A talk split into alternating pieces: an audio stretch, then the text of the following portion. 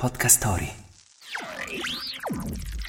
In 108 minuti si può guardare un film, sfogliare i social network, bere una decina di caffè, pianificare un viaggio in Lapponia, rimanere in orbita attorno alla Terra. Il 12 aprile del 1961 Yuri Gagarin, curiosamente, scelse quest'ultima opzione.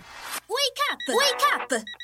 La tua sveglia quotidiana. Una storia, un avvenimento per farti iniziare la giornata con il piede giusto. Wake up! Dopo un anno di prove, l'Unione Sovietica lanciò la prima missione spaziale con equipaggio umano, la Vostok 1. In un periodo di guerra fredda, la corsa alla conquista dello spazio era molto più di una gara scientifica. Gli Stati Uniti, con il programma Mercury, avevano trovato più difficoltà dei concorrenti. Sarebbero riusciti nell'impresa di mandare un essere umano in orbita solo cinque mesi dopo il successo della Vostok. Il 12 aprile 1961, alle ore 9.07, ora di Mosca, la missione missione lasciò la Terra. Solo pochi minuti dopo, la capsula aveva raggiunto l'orbita terrestre. Gagarin era nello spazio.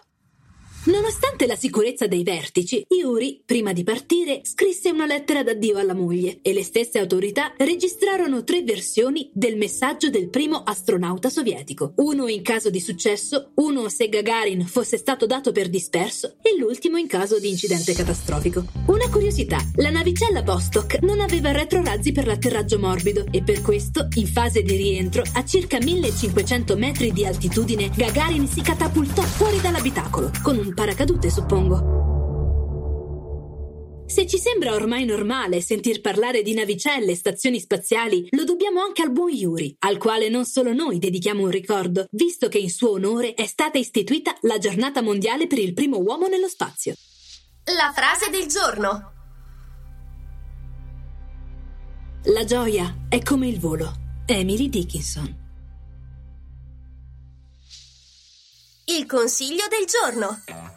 Consigliarvi una passeggiata nello spazio forse è eccessivo, ma una camminata rilassante con la voce di Roberto Parodi ci sentiamo di proporvela. La trovate qui sotto in descrizione e buon volo!